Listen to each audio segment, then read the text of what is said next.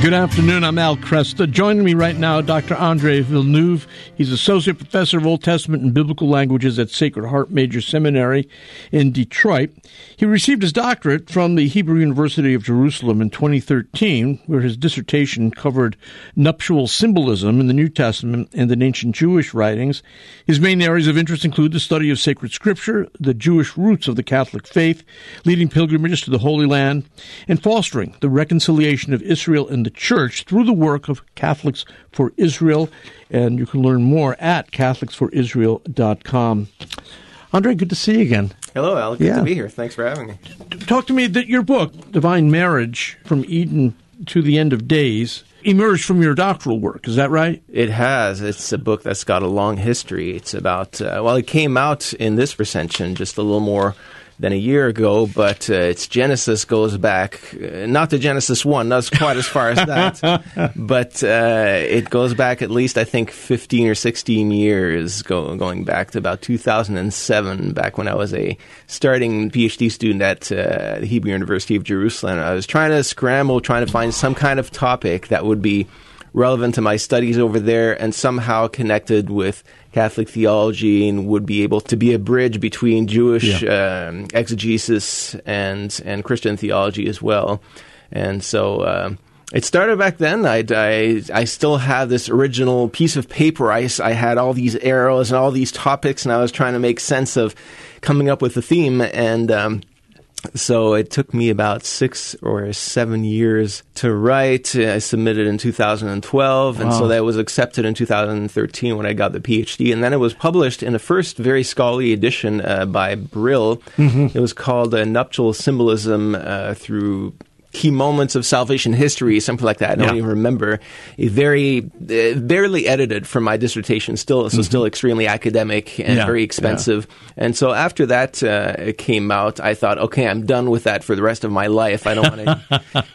I don't want to deal with that topic anymore. Which of course was uh, was not true. I knew it at the time. But then after a few years, I thought, well, I've put in so much work into it, and I know that this is really too academic for most normal right. folks, you know. And so I thought maybe I'll just write a somewhat somewhat simplified version of it. Yeah. So if you looked at the book, it's still a pretty robust, uh, scholarly book, but uh, yeah. it's a little more accessible to most uh, most people. And uh, I mean, what you do is you really give an overview of salvation history yeah. from the standpoint of the nuptial relationship. Is this nuptial imagery best developed within the Catholic tradition, or do you find other Christian traditions working it? Well, that has got a long history as well. So the, the Catholic tradition certainly developed it, uh, you know, beginning with the, the, Church Fathers and then very much the, the medievals. And a big part of my book is the uh, exegesis of the Song of Songs. Yeah. So there's a lot of that in Catholic tradition. There's some in Protestant tradition, though we see a, a certain turn towards rationalism, yeah. as we know, going starting with Protestantism, then into the Enlightenment. But obviously, this does not begin with a Catholic theology or exegesis. It's very very much a Jewish thing. Yeah. And uh, there's much mystery surrounding the origins of the Song of Songs itself, which I'm sure we're going to talk about. But the question is, you know, the the kind of more modern view is to say, okay, it was just a kind of a, a love song between a guy and a girl, that's right? right. Who loved yeah, each that's, other. That's kind of the, that's right. It's kind of now been reduced to this kind of love poetry, romance, right. a bit of romantic poetry, right? Which is absolutely possible because the name of God is not mentioned right. in the Song of Songs, and there is no right. mention, at least no explicit mention, that this is a metaphor, an allegory for the, the love between God and Israel, and God and His people. But some, uh, I think most modern scholars today would say, no, it's just an erotic love song between those two, kind of a marriage. Uh, uh, then, hymn. how did it end up in the canon? Then I, is what I. That's an excellent question. So you still have a minority of scholars who would say no. Actually, there was something intentional right there from the beginning. I mean, it could end up in the canon as a as a marriage song. Sure. Right? I mean, Ecclesiastes sure. made it in the canon too, and it's yeah. a book full of, of, skepticism. Very grim book. Very grim book. Yeah. Right. Right. So there's uh, there's some debate. Most scholars, as I said today, see it as a marriage song, but we know that quite early, definitely at the time of Christ, that we we, we see the beginning of, uh, of an uh, allegorical interpretation, which throughout the history of interpretation has become by far the predominant view of reading the Song of Songs as this allegory between God and the church. Yeah. And that, of course, builds on what we find in both the New and Old Testament, the, the marital metaphor, which begins most explicitly really with the prophet Hosea. And we have it also in Jeremiah, Ezekiel, and a little bit in Isaiah as well. And then that's picked up in the New Testament, obviously.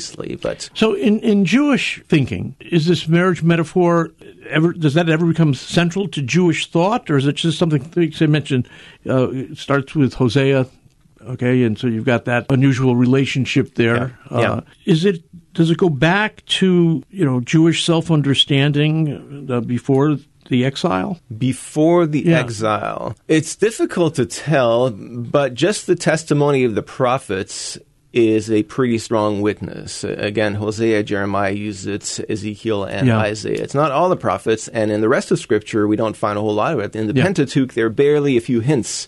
Uh, okay. Uh, of course, the, the covenant is central to the Pentateuch. But, yes. And the. Um, the revelation at Mount Sinai came to be seen as a nuptial moment, as a betrothal, but you can't really read that explicitly in the book of Exodus. Gotcha. Right? God That's... makes it clear, I'm making a covenant with you, you'll be a kingdom of priests and a holy nation, yeah. but it's not saying I'm espousing myself to you or I'm betrothing right, you. Right, right. So that, that becomes something that is seen, uh, in a sense, it's read back into what happened there right. in light of uh, later right. Uh, understandings of who God is and our relationship to Him. Right. So it's definitely there at the time of the exile because we have the pre-exilic prophets like Hosea and, yeah. and Jeremiah. So, but it, it took off uh, later in the Second Temple period, and then after the time of Christ with all the rabbinic writings okay. and commentaries on the Song of Songs. So the rabbinic writings uh, make much of this too, this uh, marital metaphor. Very much. That's where it, it completely takes off. Wow. It's, uh, it actually goes crazy with what we know as the Targum and the Midrash on the Song of Songs. They're ancient Jewish uh, commentaries. The mm-hmm. Targum is the Aramaic interpretation or it's supposed to be translation. Uh, the Targum is technically a translation of the Hebrew texts. An Aramaic translation? Uh, in Aramaic, yeah. That, yeah, yeah, yeah. But it's actually very much a paraphrase. Yes, it's fairly loose. Very extremely loose. In fact, the Targum on the Song of Songs, you can't even recognize that it's the Song of Songs. Really? Wow. And uh, I, I, I, don't know if any of my students will hear this uh, now because I always give them this text, which I call a mystery text. And I ask them to read it and to try to identify to which book of scripture it's related to. And it usually takes them weeks, and I have to give them hints. But it turns out it's the Targum on the Song of Songs, which reads the Song of Songs verse by verse. And once you see it, you can't not see it anymore. But it rewrites the entire Song of Songs as the history of Israel. Wow! Yeah, that's remarkable. Um, what principles from the scriptural symbolism explored in your book can be applied today? As we think about the love between Christ and the church? Well, that was one of the reasons why I chose this topic because being at Hebrew University, I couldn't really write a, a dissertation on, on Catholic theology, right? right? They're focused on uh, the Hebrew Scriptures, the Old Testament, a little bit of New Testament, a little bit of ancient Christianity, but it was definitely not a, a degree focused on pastoral application. But I was still thinking, uh, you know, at the back of my mind, how could I make this somehow relevant? And obviously, I, I, don't think I really need to convince anyone that marriage is in crisis today. Not just marriage, but even since I've um, published my, my dissertation, um, this has devolved to an entire crisis on the very identity of the human person as we know, uh, the, the, identity of, of the human person as created male and female in the image of God. And so even even back then when I was trying to think of a topic, I was trying to figure out what could I do that's rooted in these ancient texts, but would have um, pastoral uh, application, or at least would shed light on the mystery of love between God and His people, mm-hmm. and that how that sheds light on marriage between man and woman. Yeah.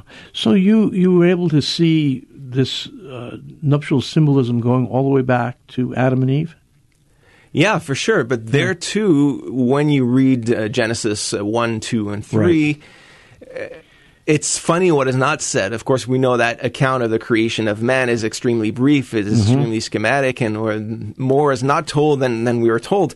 But notice what, what words are never used in there. Love, never used, right? Marriage, we're just told, okay, we're told that, uh, Right. you- Adam, you will leave your father and mother, be joined to your wife, you shall become one flesh. So there's a good hint. We're talking about a serious union here, a sexual union. Sure. But the word marriage is, is not used. And uh, so uh, of course, everything that is not said in those initial chapters of Genesis becomes really uh, choice materials for biblical interpretation because the ancients, even at the time of Christ or the Second Temple period, you know, the few first, the, the few centuries before Christ. Uh, of course, marriage was a big deal both in Judaism and also in early Christianity, and Yeah. so there was a great expansion of those texts. Um, Yeah. Genesis one to three, especially. Yeah. So that again, uh, from later um, revelation and later reflection Yeah. upon God uh, helps us to look back at the earlier uh, texts, Right. and see their um, templates, Right. for what's to come later. Exactly. Is that the way to look at it? Right. Um, so the the midrash, which again is a uh, an ancient Jewish commentary on the scriptures, I did a lot with the midrash on Genesis one and two, and what we see. What does the midrash do? It it the midrash generally expands greatly expands the biblical stories, and so what we're not told in Genesis one and two, the midrash says actually God was the um, the matchmaker between Adam and Eve, Mm-hmm. and God married creation Himself. It's not just He created the world, but He betrothed all of creation to Himself. Yes. And then there's other traditions that say that God betrothed the, the Sabbath to Adam and Eve, and so the, or the Sabbath every day of the week had a partner, right? The first and second day, the third and fourth, the fifth and sixth, but the Sabbath had no no partner. Huh. And so, in anticipation, God uh, anticipated saying, "Okay, the Sabbath, you're going to be your bride's going to be Israel, but you have to wait a bit, right, until Israel is constituted." And that so it connects Genesis with Exodus, with the giving of the of the Torah, the, the Ten Commandments, the Decalogue, with. Uh, so the the Sabbath at this point is not just a commandment; it's, it's a betrothal, right? Yeah, yeah. Uh, d- d- the- going back to this idea of uh, a union, uh, betrothal between God and creation, is that something which you see? You mentioned it here. Uh, is is there a? We know about Christ and the church. Is Yeah. there a sense of God and the world as a couple, God and the world as a couple, yeah. the created order? Yeah, once again, it's something you see more explicitly in the the rabbinic sources. So we're talking most of them are post Christ, Mm-hmm. Yeah. the first centuries of the Christian era. Um, so that is it's more hinted at in the Old Testament, but even before that, Second Temple period, uh, guys like Philo and Josephus around the time of Christ really saw this idea of God being wedded to the world. Very good. Hold it there if you would, Andre. We'll come back and continue the conversation. My guest, Dr. Andre Villeneuve, we are looking at the work that he's done on the nuptial symbolism in the New and Old Testaments, and we're going to continue uh, on the other side of the break.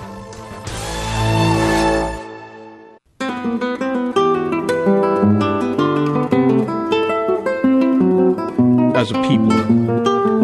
Good afternoon. I'm Al Kresta. With me, Dr. Andre Villeneuve. We're looking at his work uh, in the book, uh, "The Divine Divine Marriage: From Eden to the End of Days," and uh, it's it really you do get uh, a big picture of salvation history Yeah. uh, through this uh, nuptial imagery that we see uh, in Scripture.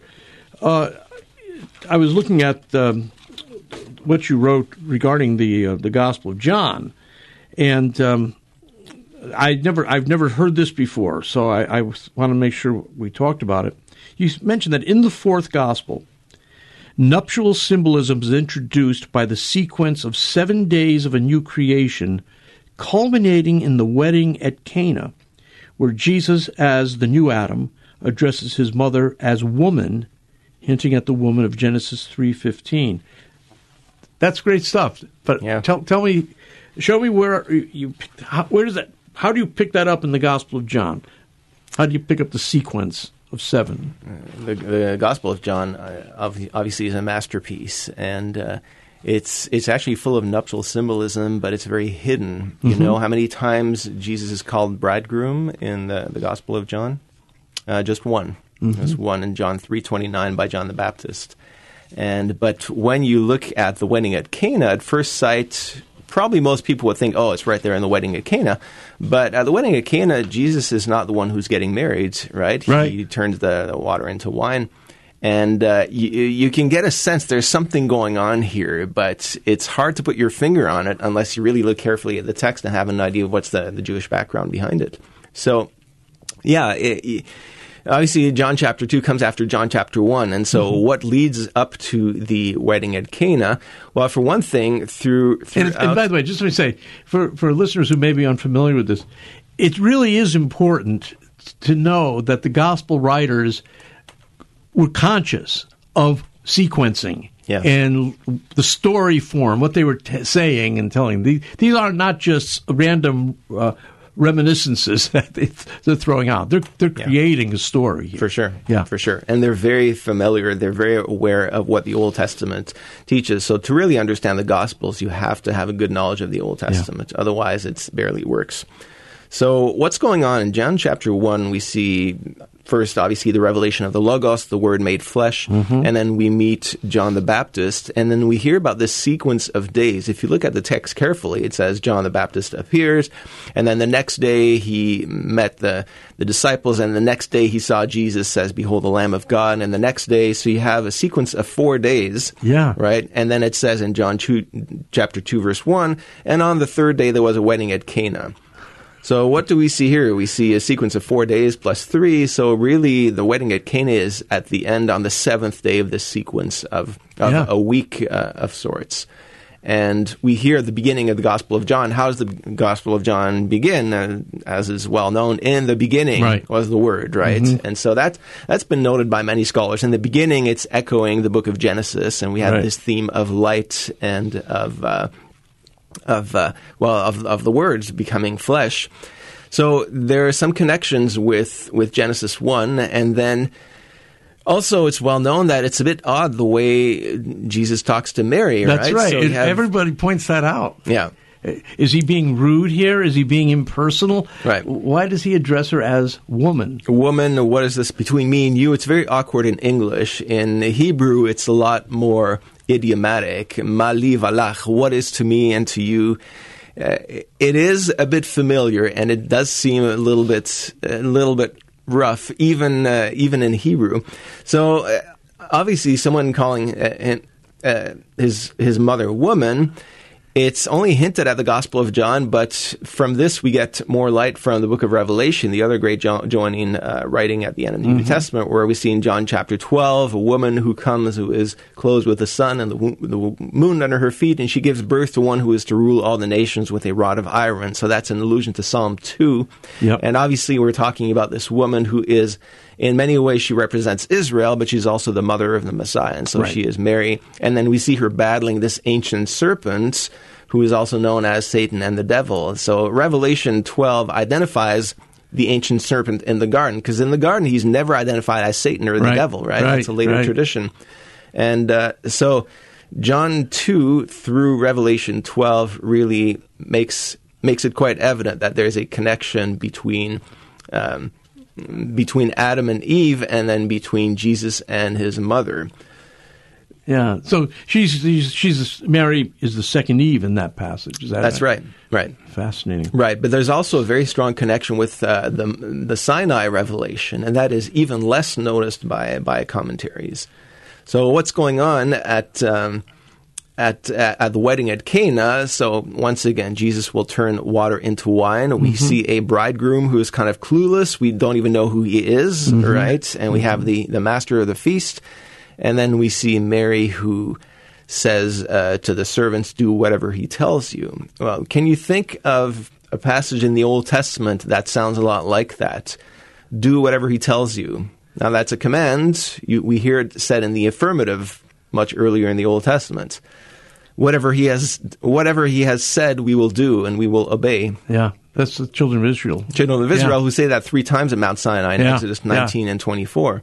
Yeah, that's fascinating. Right. And uh, when you look at when did God reveal, reveal himself at Mount Sinai, in Exodus 19, we're told that on the third day, God would appear at, at Mount Sinai on the third day. Interesting. And the Targum on the book of Exodus, once again, the Targum is this ancient Aramaic translation of the Hebrew scriptures, has actually a sequence of four days leading up to this third day, leading up to Mount Sinai. So basically, Moses and the Israelites arrived at Mount Sinai. The next day, Moses went up on the mountain. The next day, God said, Prepare yourselves because I'm going to appear on the third day. And on the third day, God appeared on the mountain. Wow.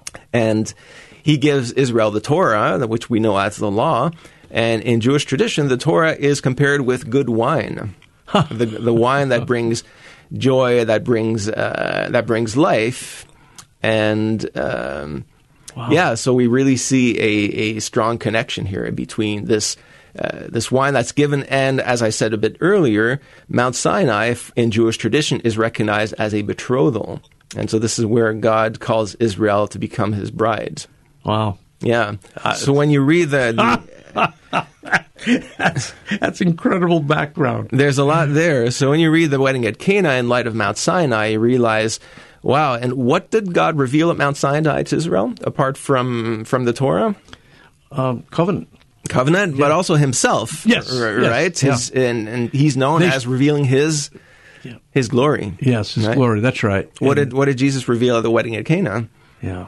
Yeah. He said, "My hour has not yet come," but then he revealed his glory. We're told at the end of the narrative. And let's let's actually that's always puzzled people. That uh, on the one hand, Jesus says, "My hour has not yet come," but it's his first public miracle. Yeah. Uh, is he reluctant at that point? What does he What does he mean?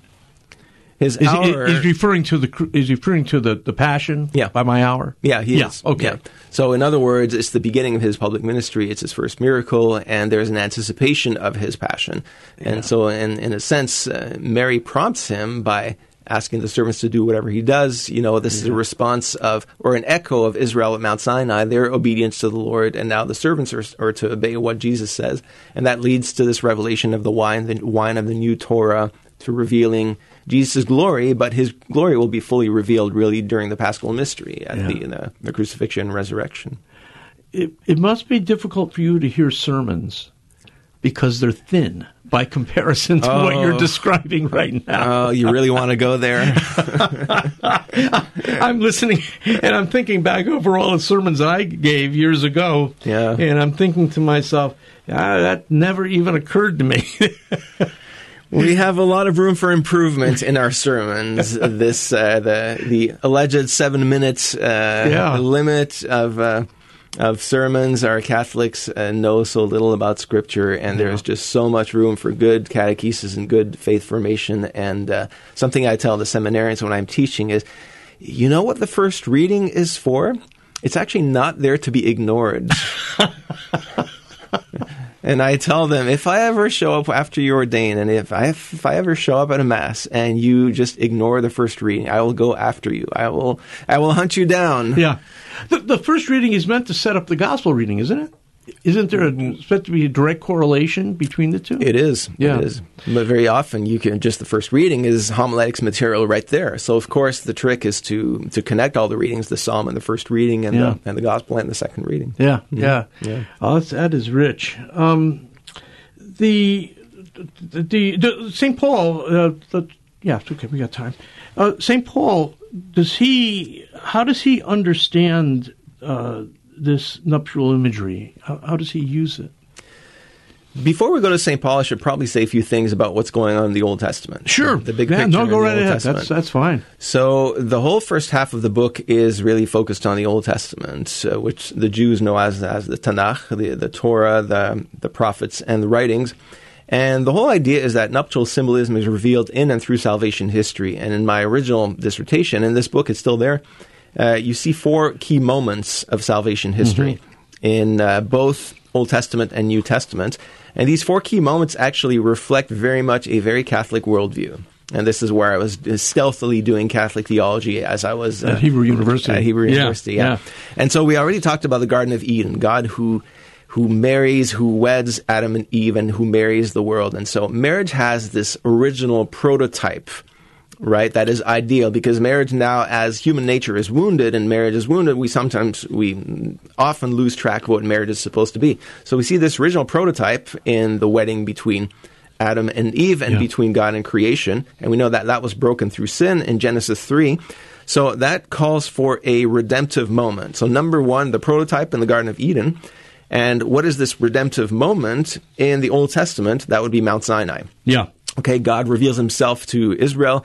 Uh, the rabbis say this is when God restored his presence on earth, this presence that had been lost with the sin of the Garden of Eden when his glory departed from creation. At Mount Sinai, he reestablishes this covenant. He weds, he marries uh, the people of Israel or betroths them, and now he is in this nuptial marriage relationship with them. But what's the problem? There's a few problems. First, well, there's the golden calf and the fact that the Israelites were not always super faithful. Right. But they had to depart from Mount Sinai, right? And so, how would they remain in communion with God Yeah. throughout their history, through the wanderings in the desert, but also tabernacle, and so temple. and that's point number three. Yeah. Okay. So we have this redemptive moment that restores God's presence, but then how we, is God's presence going to remain through with Israel? And that's going to be in the tabernacle. And there's a liturgical component of that. Okay, hold it there. We'll pick it up on the other side. All right. Uh, my guest, Dr. Andre Villeneuve, we're taking a look at his uh, really great work called Divine Marriage From Eden to the End of Days. And uh, looking over again this idea of the mystical marriage between Christ and his church, between uh, God and Israel, between God and the world.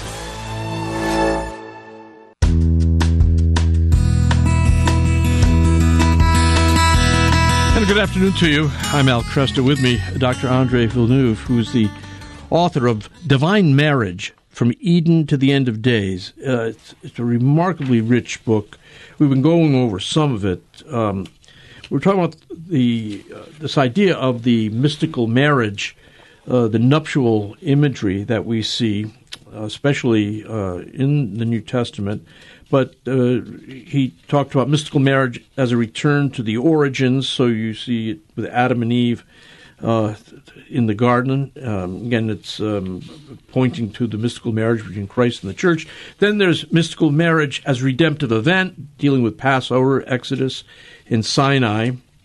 And then uh, when the children of Israel um, are on the move, uh, you have mystical marriage and liturgical worship. So you have the tabernacle and then the temple. And then where do we go from there? Well, so that's number three. Number one, the prototype in the Garden of Eden. Number two, redemptive event to repair the break that was called by, caused by the fall. And then, as we said, Mount Sinai was very, very short lived, and so they had to move on and move towards the promised land. And so that's when you had the tabernacle, and this required sacrifices uh, for the sake of communion. And uh, this is where there's really a lot in the, the midrash and the commentaries that speak of the the the holy of holies as a nuptial chamber, the place where God was united with His bride. So Wow. the, the marriage bed of sorts Yeah. between God and Israel. So you don't usually think of that when you think of uh, of the temple, Right. But you have a lot of imageries in the uh, in the, the the Talmud, for example, in those Jewish writings that are um, almost a little bit shocking.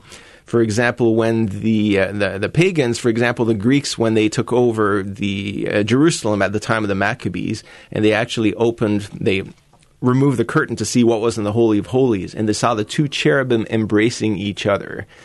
And uh, even before that, the some of the sages, we don't know if it's true or if it's legend or what is Right. it, but it was part of the Jewish imagination. They said, Uh, "Behold, Israel, this is how much God loves you, like a man loves a woman, and this is the love between God and you." So the temple was this recollection and recalling of Mount Sinai, of this betrothal or marriage, and at the same time, it pointed towards the future, towards the consummation of the marriage between God and Israel in the Messianic age, and that's what we see in the prophets, especially near the end of Isaiah, right around Isaiah 62 and things like that, about this restoration of the marriage. So it's a real drama between the fall and the the, the break uh, caused by sin, redemption, perpetuated through the liturgy and uh, sacrificial worship in the tabernacle, but also looking towards the future. Yeah. And then when we come to the New Testament, we see that same pattern.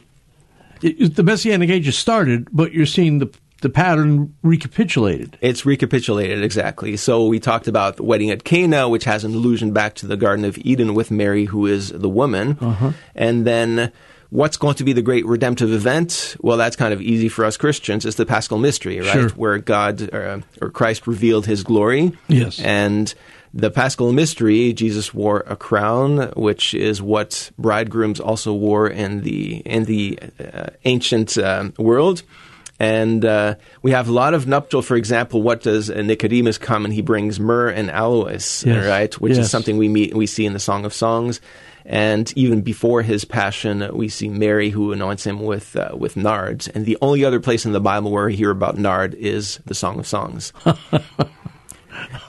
and then at the at his resurrection, unique to the Gospel of John, we see uh, Mary Magdalene who comes to the tomb. And think about this: we hear we see a woman. It's still dark. She comes to the tomb. She's looking for the one she loves. Yes. She meets guardians and she asks them, you know, where have they? Have you seen Yes, the one I love? yes. And then she sees. She turns around a few times. She sees Jesus, and he says, "Do not hold on to me." Why does he say, "Do not hold on to me"? Yeah. Well, that's the Song of Songs, chapter 3. I held him and I would not let him go until he brought me into my mother's chamber. That, that, that, So there's echoes of the Song of Songs there. uh, the resurrection, yeah. yeah. And what does Jesus say? I have not yet gone to the Father, for I go and prepare, uh, you know, I and go prepare a place for you. So he's echoing the Song of Songs in his words and his actions at the, the resurrection.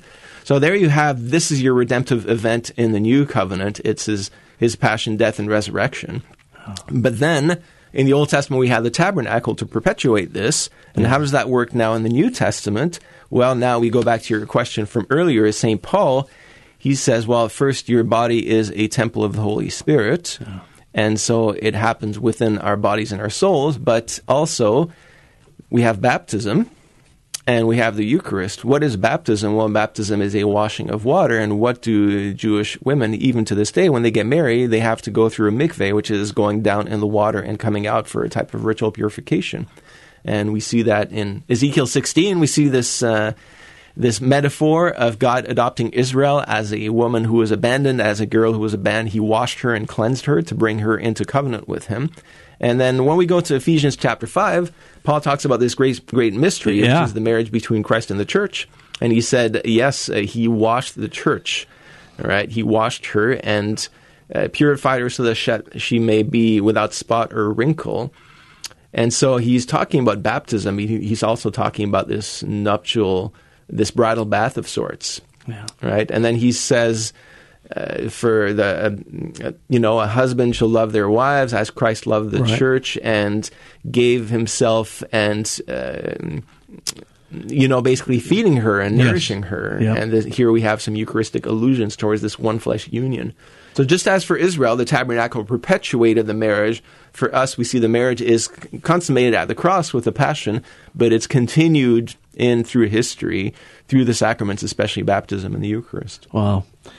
Yeah, it is interesting that this is a, this represents a worldview that is, uh, well, it's alien to most uh, Christians. Right. You know, I mean, it's it is um, you you you need how to how to put this. You need really an ecclesial culture uh, that um, expresses these truths not only at the time of the liturgy, but in in the, the even in the daily uh, life um, as families as they as they think on these things. Uh, how do these truths take form Yes. uh, in the family culture that you're building? yes. um, because this this is really goes.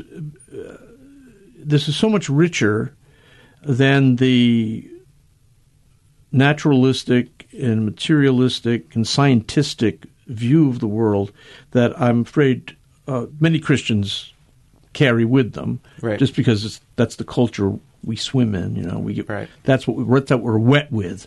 Yeah. We're not wet with the truths of baptism yeah. we're wet with the truths of the culture that we're swimming in. Unfortunately, yes. Yeah, yeah. Um, do mystical marriage as eschatological consummation? Okay, this is we're in this period of time where the kingdom has been inaugurated, Yeah. but it's not yet fully uh, Right. manifest. Right. How, what do you see that, uh, in light of this, how ought we to be living in this time between the already and the not yet? Yes. Yeah, well, the not yet first we see a glimpse of it in the book of Revelation. Yeah. With the coming down of the new New Jerusalem uh, as a bride adorned for her, her husband. And so we see the end of salvation history is essentially a marriage, is Yeah. the consummation of the marriage, Revelation 19 and, and 21. In the meantime, what should we do? Well, that is a loaded question. Yeah. Uh, first, we need to develop a, a biblical worldview. And as you just said, uh, it's the irony that in this day and age, we've never had such easy access to so, so many great resources and books and apps. And, and Yeah. on our phones, we can have a whole library, Yeah. right? and I wonder if there's ever been an age of so much ignorance of, of sacred scripture. Right, Right. right. St. Jerome said, uh, ignorance of scripture is ignorance of Christ. And so uh, you're right. We see so many uh, Catholics and Christians who may even be devout Catholics Sure. and Christians, but uh, still there's very often not a whole lot of depth in our knowledge of, of Scripture. And that's because I think, particularly in America, we don't have a great culture of learning, of ongoing learning, with some exceptions, of course, and some great uh, communities and so on. But uh, that's something else I learned from living in Israel is that uh, observant Orthodox Jews have such a great culture of learning. At every Sabbath meal, you know, they, they'll read from the Torah and they'll discuss the Torah.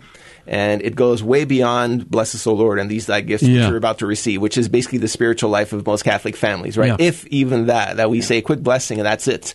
Then we Yeah. talk about football and secular Yeah. and Yeah. frivolous stuff, right?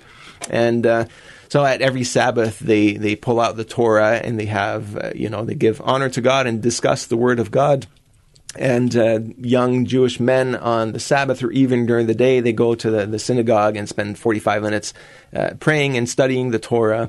And sometimes the whole afternoon on the Sabbath, they go to their yeshivas, to their Bible or rabbinical schools, and they sit two by two and they just discuss the Word of God. And it's a source of great joy and exhilaration almost. Yeah, yeah. Uh, so they see the Torah as a, as a source of joy, and uh, that's something that we as Catholics we tend to see study, if at all, as a means to an end. So we study so that somehow we can, you know, get to heaven or get to know God. Mm-hmm. But they see study as the, the highest form of worship.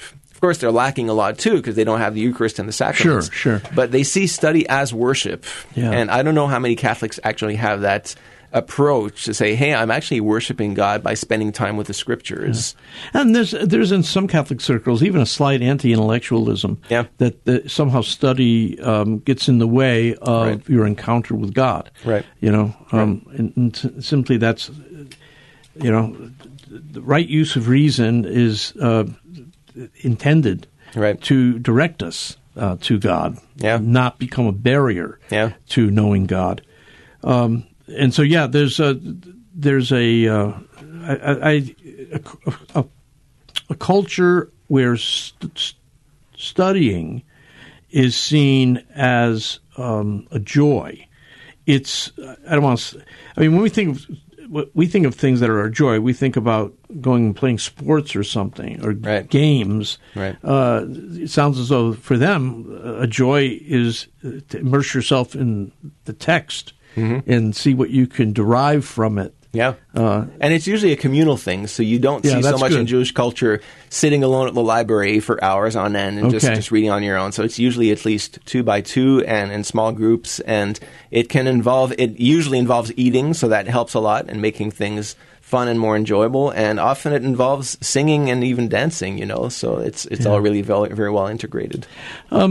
the access access again to the tree of life. Let's set that up for us in this framework. Access to, to the tree of life. Well, I'm thinking of Proverbs 3:18, which says that wisdom herself is is the tree of life.